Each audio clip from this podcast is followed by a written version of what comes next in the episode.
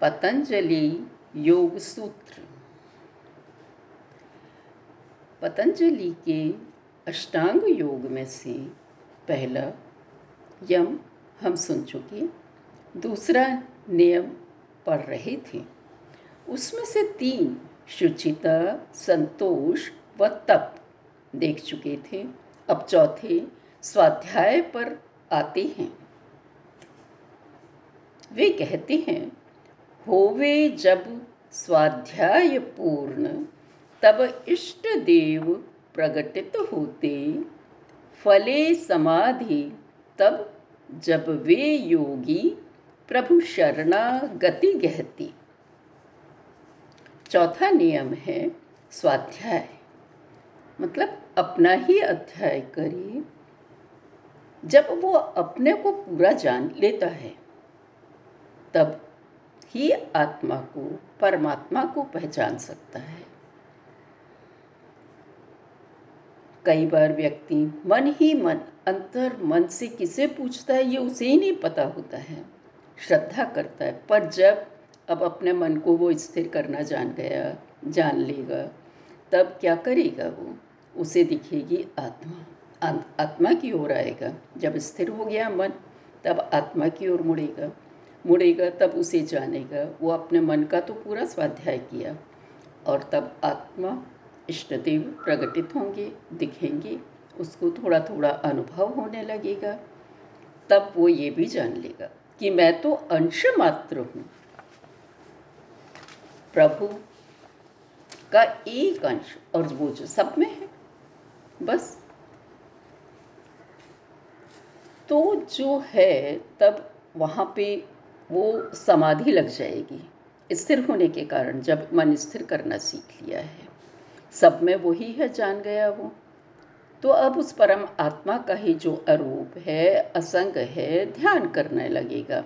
और तब वो पांचवा नियम प्रभु शरणागति की तरफ़ आ जाएगा। अब आता है तीसरा अंग, अष्टांग योग का। निश्चल हो सुखपूर्वक बैठे, कहते आसन उसको तब।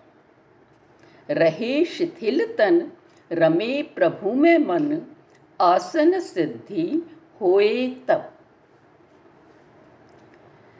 आसन कहते हैं, बैठने को, बैठ के कोई भी क्रिया भी की तो भी वो कहलाएगा। तो निश्चल हो, बिल्कुल, मन भी चलायमान नहीं है अब। और शरीर भी बिल्कुल स्थिर है। आराम से बैठ रहा है कि जहाँ उसे हिलने डुलने की ज़रूरत नहीं होएगी, वो आसन कहलाता है।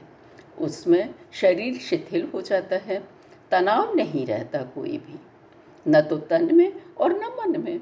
और प्रभु की तरफ़ मन लग गया है, क्योंकि प्रभु की शरणागति कह चुके हैं ऑलरेडी क्योंकि ये क्रम से चल रहे हैं। योग क्रम से चलना ही है, ये याद रही तब आसन की सिद्धि हो जाती है। मतलब कि वो आसन हमें बिल्कुल आसानी से करने लगते हैं। उसके लिए हमें फिर प्रयत्न नहीं करना पड़ता। सर्दी, गर्मी, हर्ष, शोक, तन, मन के द्वंद्व फिर मिट जाते। करें जब श्वासोच्छ्वास गति, वश, प्राणायाम उसे कहते। अब वे प्राणायाम पर आए हैं। चौथे अंक पर। प्राणायाम कहते हैं, श्वास और प्रश्वास, सांस लेना और निकालना। जब उस पर हमारा वश हो जाता है, प्रयत्न करना पड़ता है, तब तन और मन में क्या फ़ायदे होते हैं, ये भी बता रहे हैं। हमको सर्दी गर्मी नहीं लगेगी। जब श्वास एक लय से चलेगी तब सर्दी, गर्मी मतलब तापमान के प्रति शरीर एक सा हो जाएगा। मतलब एक सा तापमान रहेगा। दुख और सुख और तन, मन के द्वंद्व क्या करूँ, क्या न करूँ, काफ़ी मिट जाएँगे। मिटने का सब चीज़ है मन का स्थिर हो जाना और तन का स्थिर हो जाना और इसमें सांस और प्रश्वास। श्वास, प्रश्वास बहुत मदद पहुंचाती हैं। जब एक लय से सांस चलने लगती है, तब ये सब चीज़ें हट जाती हैं, तनाव नहीं रहता। देश, समय स्थिति अनुसार पूरक, कुंभक, रेचक करते। ये प्रयत्न साध्य, मन बिसराते, स्वतः हो फिर चौथा इससे अब क्या होता है? देश। कौन सी देश में है? वहाँ का तापमान क्या है? वहाँ की परिस्थिति क्या है? स्थिति क्या है बाहर की? वो और समय और स्थिति मन की भी। वो क्या है? उसके अनुसार हम ये श्वास और प्रश्वास लेते हैं। उन्हीं को पूरक, कुंभक और रेचक कर कहती हैं। सांस लेना पूरक कहलाता है, सांस रोकना कुंभक कहलाता है और सांस निकालना रेचक। तो पूरक, कुंभक, रेचक, ये जब हम देखें, कभी ध्यान दें सांस पर तो हमें मालूम पड़ेगा, कभी हम जल्दी जल्दी सांस लेते हैं, रोक पाते भी नहीं है कि निकाल देते हैं, जल्दी ही निकाल देते हैं। कभी लंबी सांस लेते हैं, रोकते भी हैं और निकालते भी हैं कभी जल्दी, कभी देर से। लेकिन हम अगर प्रयत्न करके, जिस तरह से हमें बतलाया जाए कि प्राणायाम कैसे करते हैं, इसके तरीके हैं तो उस तरह से करें कभी कभी बतलाया जाएगा कि जितनी देर तक आप, जैसे पाँच की गिनती तक सांस लिया तो पाँच की गिनती तक रोको और पाँच की गिनती तक ही निकालो। कभी कहेंगे कि सांस पूरा लो उससे डबल टाइम तक रोको और चौगुने टाइम तक निकालो। ये सब स्थिति और समय के अनुसार होता है और वातावरण के अनुसार। मनस्थिति हमारी अगर बहुत द्वंद्व से भरे हुए हैं तो वो निकालने पर ज़ोर देंगे कि श्वास निकाल, देर तक निकालो। इसीलिए इसे प्रयत्न साध्य कहा गया है। कि प्रयत्न करना पड़ता है और प्रयत्न करके इस सांस को वश में रखना पड़ता है। अगर हम पूरा सांस पे ध्यान देंगे तो मन अपने आप बिसर जाता है। वो लगने लगेगा, हमसे कुछ अलग है। और तब क्या होगा? अज्ञान हटे प्राणायामों से, ज्ञान तेज दिखने लगता, और मन में आ जाती तब एकाग्रित होने की क्षमता। अज्ञान हट जाता है। अज्ञान क्या हुआ? सब हम भूत और भविष्य का सब सोचने लगते हैं और वर्तमान पर टिकते ही नहीं। लेकिन जब हम पूरा ध्यान सांस पर देंगे, तब मन शांत हो जाएगा और वर्तमान में ही रहेगा, क्योंकि हमें सारा ध्यान सांस पर लगाना है। मन को भूल ही जाएँगे और तब मन एक जगह एकाग्र हो जाएगा, एक ही चीज़ पर ध्यान देगा। ये आगे और अंगों पर काम आएगा, योग के अंगों पर। प्रत्याहार है, बाहर ना जा, इंद्रिया सभी लौटे चित्त में। साधक के वश रहे इंद्रिया, स्वामी सब अब ना बरतें। अब पांचवा अंग आता है प्रत्याहार। प्रत्याहार में क्या होता है? जैसे गाय जुगाली करता है ना, वापस से उसी को मुँह में ला के खाती है। अब इसमें क्या है? इंद्रियाँ, सबकी सब चित्त में, मन में लौट जाती हैं। पर क्या होता है? मन में लौटकर वो अब स्वामी नहीं रही। साधक के वश में है। प्रयत्न करके उसने उन पर काबू पा लिया है। इंद्रियों को चलाने वाला मन स्वामी नहीं रह जाता। तो साधक के अंतर मन के वश में स्वयं हो जाती है, क्योंकि अभी उसको आत्मा दिखने लगी है ना। जब वो आत्मा ही दिखने लग गई उसको, सारी बात खत्म हो गई। व्यक्ति अब उनकी चलाई नहीं चलेगा, आत्मा की चलाई चलेगा। यहाँ पे पाँच अंग पूरे हो गए। उसके बाद उनका दूसरा अध्याय विभूतिपाद शुरू होता है। यहाँ वो पिछले तीन अंगों पर धारणा, ध्यान और समाधि पर आएँगे। चित्त दृष्टि एक जगह ठहराना, धार, योग धारणा होता। रहे वृत्ति फिर सतत वहाँ तो ध्यान योग वह होता। मन जब एक ही जगह, प्रयत्न करके रोक लें। एकाग्रता, जो हमने पहले सीख ली थी तो धारणा कहलाता है। और यदि वही प्रवृत्ति स्थिर रहने की देर तक बनी रहे तो ध्यान कहलाता है।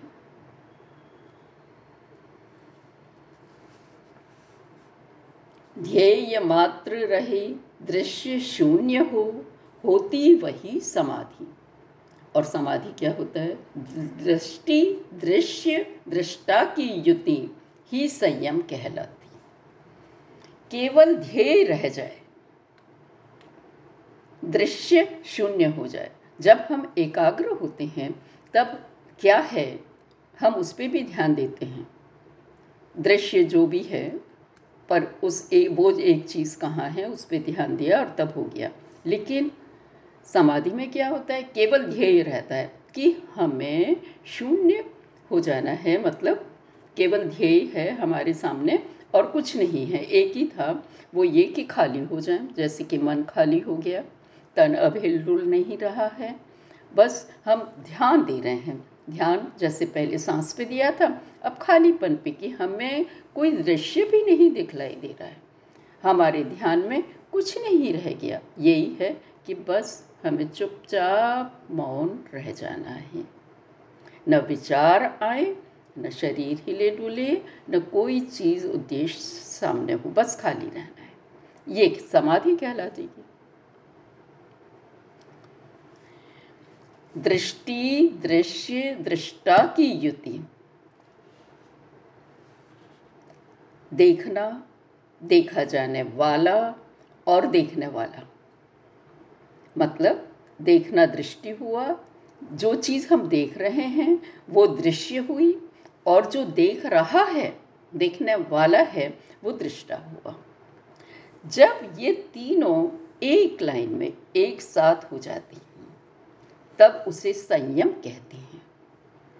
संयम, पतंजलि का दिया हुआ एक विशेष शब्द है, जिसे मान सकते हैं एकाग्रता, पर ये तीनों एक ही साथ। इन तीनों का मिल जाना है, इसे एकाग्रता पे तो मतलब ध्यान दिया जाता है तीनों को मिला के किसी एक चीज़ में, लेकिन यहाँ नहीं, ये तीनों मिल गए। देखना ही देखा जाने वाला है और देखने वाला भी वही है। जैसे नृत्य और नर्तक। हो जाती प्रज्ञा आलोकित, यह संयम जब साध सके। स्थूल सूक्ष्म सूक्ष्मेतर में इस क्रम को ही अपनाएँ। हमारी बुद्धि जो है वो एकदम प्रकाशित हो जाती है। जब हम इस संयम को मान सकें मतलब दृष्टि, दृश्य और दृष्टा की युति कर लें, सब एक हो जाए, तीनों अलग अलग न रहें। जब इस संयम को साध लिया मतलब तीनों को एक कर लिया, और हमें क्या करना है? इसको, इस क्रम को, अष्टांग योग के क्रम को अगर हम अपनाएँगे धीमे धीमे एक नियम से चल के, नियम से चल के और यहाँ तक पहुँचेंगे, तब हमको यही करना, ध्यान रखना पड़ेगा कि पहले स्थूल मतलब तन पर आए, फिर ज़रा सूक्ष्म मन पर आए, जो दिखता नहीं, और फिर सूक्ष्मतर जो सूक्ष्म से भी सूक्ष्म है, उस पर आए। पर इस क्रम को भंग न करें। हम सीधे से सोचा मन पे आ जाते हैं, आत्मा पे चले जाते हैं, ये नहीं हो पाएगा। एक एक सीढ़ी चढ़ के ही चलना पड़ेगा। इसका ध्यान रखें।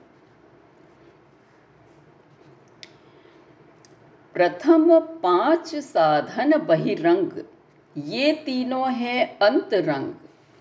निर्बीज समाधि के पथ पर ये भी बन जाते बहरंग। जो अष्टांग योग के साधन है, पाँच, यम, नियम, आसन, प्राणायाम और प्रत्याहार, ये तीनों जो हैं, वो तो बाहर के हैं। बाहर से ही हमें सब करना पड़ेगा। तन को सुखासन पे डालना है या प्राणायाम लेना है तो ये सब बाहर कहलाएँगे। हमें इनके लिए बाहर प्रयत्न करना है। लेकिन धारणा, ध्यान और समाधि, ये अंतरंग है। अंदर हो रही है हमारे। इस पर ध्यान रखें हम। निर्बीज समाधि के पद पर हमारा ध्येय था निर्वाच, निर्वैचारिक समाधि पर पहुँचना और समाधि निर्वैचारिक ही होएगी। विचार किया तो समाधि क्या रही? एक ध्येय रहा सामने, हम उस पर हैं, एकाग्रता हुई वो। लेकिन जब हमें निर्विचार में जाना है तो उस रास्ते पर ये तीनों भी बहिरंग हो जाते हैं मतलब बाहर के हो जाते हैं, इन पर भी ध्यान नहीं दिया जाता। किसी पर भी जब ध्यान नहीं होता, वो समाधि होती है। न धारणा पे कि हमें ये रोकना है न ध्यान पे कि इस पर ध्यान देना है है ना? और अब हमें समाधि लेनी है उसका भी ख्याल रहे। समाधि में किसी चीज़ का ख्याल नहीं रहेगा। समाधि का भी नहीं बस लग गई मौन में है, है। कोई विचार नहीं। भाव उठने पर करें निरोध। तो बीज रूप वे बन जाते। चित्त में कभी प्रगटे, छुपे कभी निरोध परिणाम, ये बतलाती। अब ये एक निरोध शब्द जो इन्होंने सबसे पहले भी बोला था, योग है निरोध करना। तो जब भी कोई भाव उठता है तो वो क्या होता है? बीज रूप में रह ही जाता है। हम उसे हटाएँगे कोशिश करके, पर वो बीज रूप में रह जाते हैं। कभी दिखते हैं, कभी नहीं दिखते हैं, छिप जाते हैं, है ना? तो जब हम किसी चीज़ को प्रयत्न करके हटाया है हमने तो ये परिणाम होता है, कभी उठेगा, कभी छिपेगा। लेकिन इन निरोध संस्कारों से ही होती चित्त की गति प्रशांत, क्षय हो चिंतन बढ़े एकाग्र मन, यह समाधि परिणाम। लेकिन हम इससे, हमें निराश नहीं होना है। रोकने का विचार करना ही पड़ेगा। विचारों को रोकना ही पड़ेगा। क्यों? क्योंकि इससे हमारी मन की गति गहरी हो जाती है। मतलब हमारा मन इनको रोकने के लिए लग जाएगा और धीमे धीमे उसकी आदत पड़ जाती है। धीमे धीमे अपने आप विचार हटते जाएँगे हटते जाएँगे अपने आप। पहले हमें प्रयत्न करना पड़ेगा धीमे धीमे उनकी आदत पड़ जाएगी और तब मन एकाग्र होता चला जाएगा। और फिर समाधि आराम से लग जाएगी, ये समाधि का परिणाम होता है। प्रगट वृत्ति होती समशांत एकाग्रता परिणाम में यह धर्मा लक्षण अवस्था होती सब भूत इंद्रियों में। तो वृत्तियाँ तो रहेंगी ही, क्योंकि उनका काम ही है हर समय बीज रूप में रहना, ये पहले भी बता चुके हैं। तो भूत वर्तमान और भविष्य में जो वृत्ति हर समय रहती है, लेकिन वे वृत्तियाँ कैसी रहेंगी अब, जब हम एकाग्र होने लग जाएँगे? शांत। ये एकाग्रता का परिणाम है कि वो शांत रहेंगी और यही धर्म कहलाती हैं। ये हर प्राणी मात्र में रहेंगी, लेकिन एकाग्रता होने पर शांत रहेंगी। था, है, होगा, मैं सतत व्याप्त, प्रकृति धर्मी कहलाती, अन्य क्रम अभ्यासों से मूल प्रकृति बदल जाती। अब ये मूल प्रकृति बदलने के लिए हमें दूसरा कोई अभ्यास करना पड़ता है। वो ये कि अन्य क्रम अभ्यास, जैसे कि अब हम धीमे धीमे धारणा, ध्यान और समाधि पर आते हैं, तब क्या होगा? हम धीमे धीमे मन को खाली करने लगते हैं। पहले तो एकाग्र किया था ना, अब खाली रखने लगते तो अब जो मूल प्रकृति है, भावों का आना, वो हट जाएगी धीमे धीमे, बदल, बदलने लगेगी, वो खाली रहने लगेगी, सीख जाएगी मौन रहना। केवल शरीर ही मौन नहीं रहेगा, मन भी नहीं आएगा, कुछ भी नहीं आएगा, खाली रहना। खाली रहने का एक अभ्यास हो जाएगा। क्योंकि त्रिपरिणामों में संयम से भूत भविष्य की प्रज्ञा होती है। भूत भविष्य को हम कैसे जान लेते हैं? जब हम वो तीनों परिणामों के संयम से हम मतलब यही ज्ञाता, ज्ञान और ये तीनों के परिणामों का जब संयम जान जाते हैं और खाली रह जाते हैं, तब भूत और भविष्य को जानने जानने लगते हैं और ये ही सिद्धियाँ कहलाती हैं। जिस पर कि अभी तक ये कहते आ रहे हैं कि यहाँ पे अटक मत जाना तुम। अटक गए तो सब कुछ तुम्हारा ध्येय बिसर जाएगा और तुम समाधि नहीं प्राप्त कर पाओगे। होते न एक शब्दार्थ ज्ञान, पर संयम करें किसी भाषा पर। उस विशेष भूतवाणी का अर्थ समझ में आता तब। अब ये बताते हैं कि वे सिद्धियाँ क्या होती हैं? जैसे कि हमें दूसरी भाषा के शब्द नहीं आते हैं अलग अलग अर्थ होते हैं एक ही भाषा में भी। लेकिन अगर हमें उसे जानना है तो हम क्या करें? उस भाषा पर संयम करें। मतलब उस भाषा पर पूरा ध्यान दें कि मैं जानने वाला भी हूँ, जानता भी हूँ और इसी को जानना है, वही ज्ञाता ज्ञा ज्ञे और ज्ञान। हम तीनों का संयम करना है वहाँ पे उस भाषा पर तो हम उस वाणी का अर्थ समझ जाएँगे। चाहे पशु हो, पक्षी हो, दूसरी देश की भाषा हो, हमें वो अर्थ समझ में आ जाएगा। करें संस्कारों में संयम तो ज्ञान पूर्व जन्मों का होता। चित्त वृत्ति में संयम कर उस चित्त को पढ़ना आ जाता।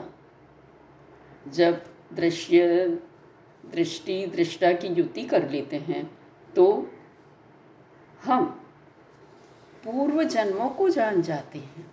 कैसे? जिसका हमें पूर्व जन्म जानना होता है, उस पर पूरा ध्यान दे दिया हमने। तो वो हमारी चित्तवृत्ति में संयम हो गया। उसके चित्त पर ध्यान दिया हमने तो वो चित्त को पढ़ना आ जाएगा। दूसरे के मन की बात जान जाएँगे। संयम का विषय ना है परिचित। प्रवृत्ति का ही दर्शन होता। संयम का विषय न है परचित्त दूसरे का जो चित्त है वो संयम का विषय नहीं बनता लेकिन उसकी प्रवृत्ति मा, मालूम पड़ जाती है कि इस मन की प्रवृत्ति किस तरफ़ है। और मन तो परिवर्तनशील है इसलिए नहीं हम पूरा पढ़ सकते। अभी ये है और अभी ये है। तो पर उस समय, उस वर्तमान के क्षण में जबकि हम देख रहे हैं, तब कौन सी प्रवृत्ति है? वो हमें मालूम पड़ जाएगा। उसका एक स्वभाव, जनरल स्वभाव, नेचर क्या है, वो मालूम पड़ जाएगी और हम बता सकेंगे कि तुम्हारे मन में अभी ये चल रहा है। संयम करके काय रूप में ग्राह्य शक्ति तन की जब रोकें परावर्तित ना हो आलोक अंतर ध्यान हुआ सब बोलें। ऐसे ही ध्वनि गंधादि में संयम से ग्राह्य शक्ति रोकें। पतंजलि आगे कहती हैं कि जब हम शरीर पर संयम कर लें अपने, और वो प्रकाश को ग्रहण न करें एक रोक बन जाएँ हम, एक दीवार बन जाएँ कि प्रकाश वहाँ से ही चला जाए। है ना? वो रुक ही जाए प्रकाश। तब हम अंतर ध्यान हो जाएँगे, दूसरे लोगों को दिख नहीं पाएँगे, क्योंकि रिफ्लेक्ट नहीं करेगा वो कुछ। रुक गई। तो जब प्रकाश रिफ्लेक्ट नहीं होएगा, तब अंतर ध्यान दूसरे को दिखेंगे नहीं। ऐसे ही साउंड हो या सुगंध आदि हो उन पर हम संयम कर लेंगे तो उनकी ग्रहण शक्ति रुक जाएगी और हमें उनका पता नहीं लगेगा। अगर पता लग जाता, तब तो ये सिद्धि नहीं होती कुछ, पर सिद्धि है। और इसके आगे आता है, और और चिन्ह बताते हुए हैं। कर्म व अरिष्ट चिन्ह में संयम, मृत्यु ज्ञान करवाता, मैत्री संयम से बने विधायक, अकूत शक्ति पा जाता। हम अगर ओमस जो होते हैं ना, कोई चिन्ह दिखते हैं कि ये खराब चिन्ह है और ये अच्छा चिन्ह है, ये लोग बोल रहे हैं।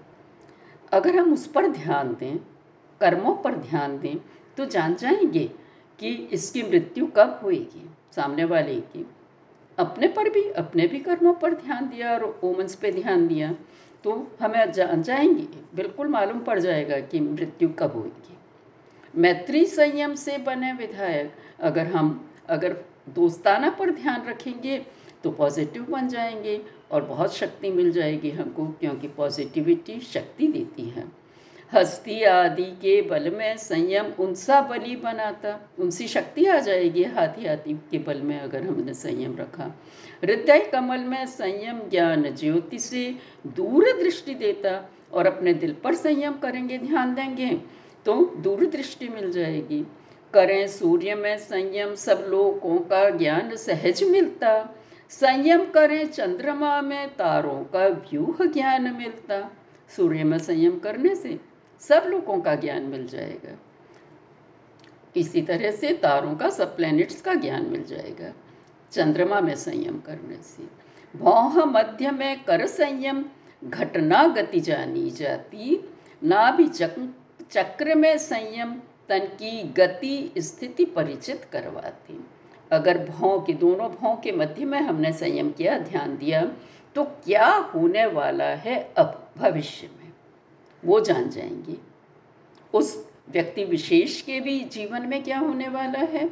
और इसी तरह से नाभि चक्र पे हमने संयम किया, ध्यान दिया तो शरीर में क्या परिवर्तन हो रहे हैं, ये जान जाएँगे। मतलब कोई बीमारी आनी है या नहीं आनी है, वो जान जाएँगे। कंठ कूप में करें जो संयम, भूख, प्यास निवृत्ति होती, वक्षस्थल की कूर्म नाड़ी में संयम, तन मन स्थिरता देती। इसी तरह से ये गले के, यहाँ, गले के नीचे हम संयम करेंगे तो भूख प्यास नहीं लगेगी, जहाँ से कि खाना अंदर जाता है। और अगर सीने में हमने ध्यान दिया तो तन और मन स्थिर हो जाएँगे। बिना हिले डुले कछुए की तरह रह सकते हैं। देखा है ना?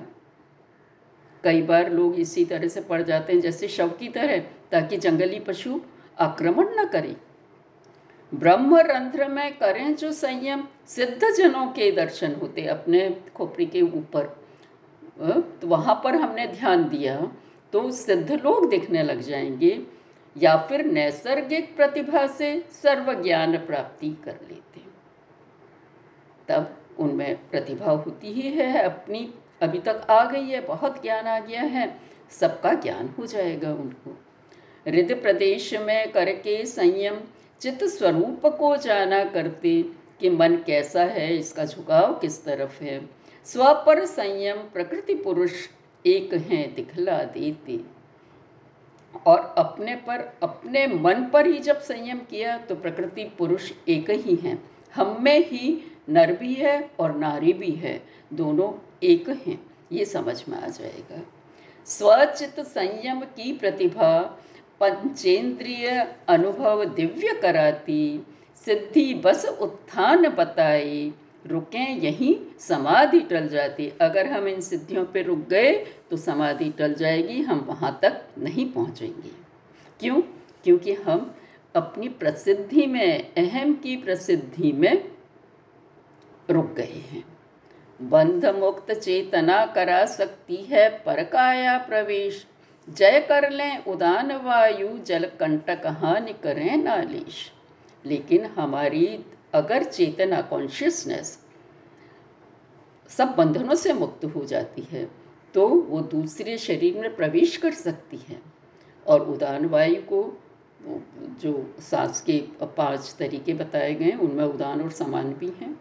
तो उनमें अगर हम उसको, उस पर वश कर लेंगे तो ज़रा भी पानी पे भी चल सकते हैं, कांटों पे भी चल सकते हैं, अग्नि पर भी चल सकते हैं।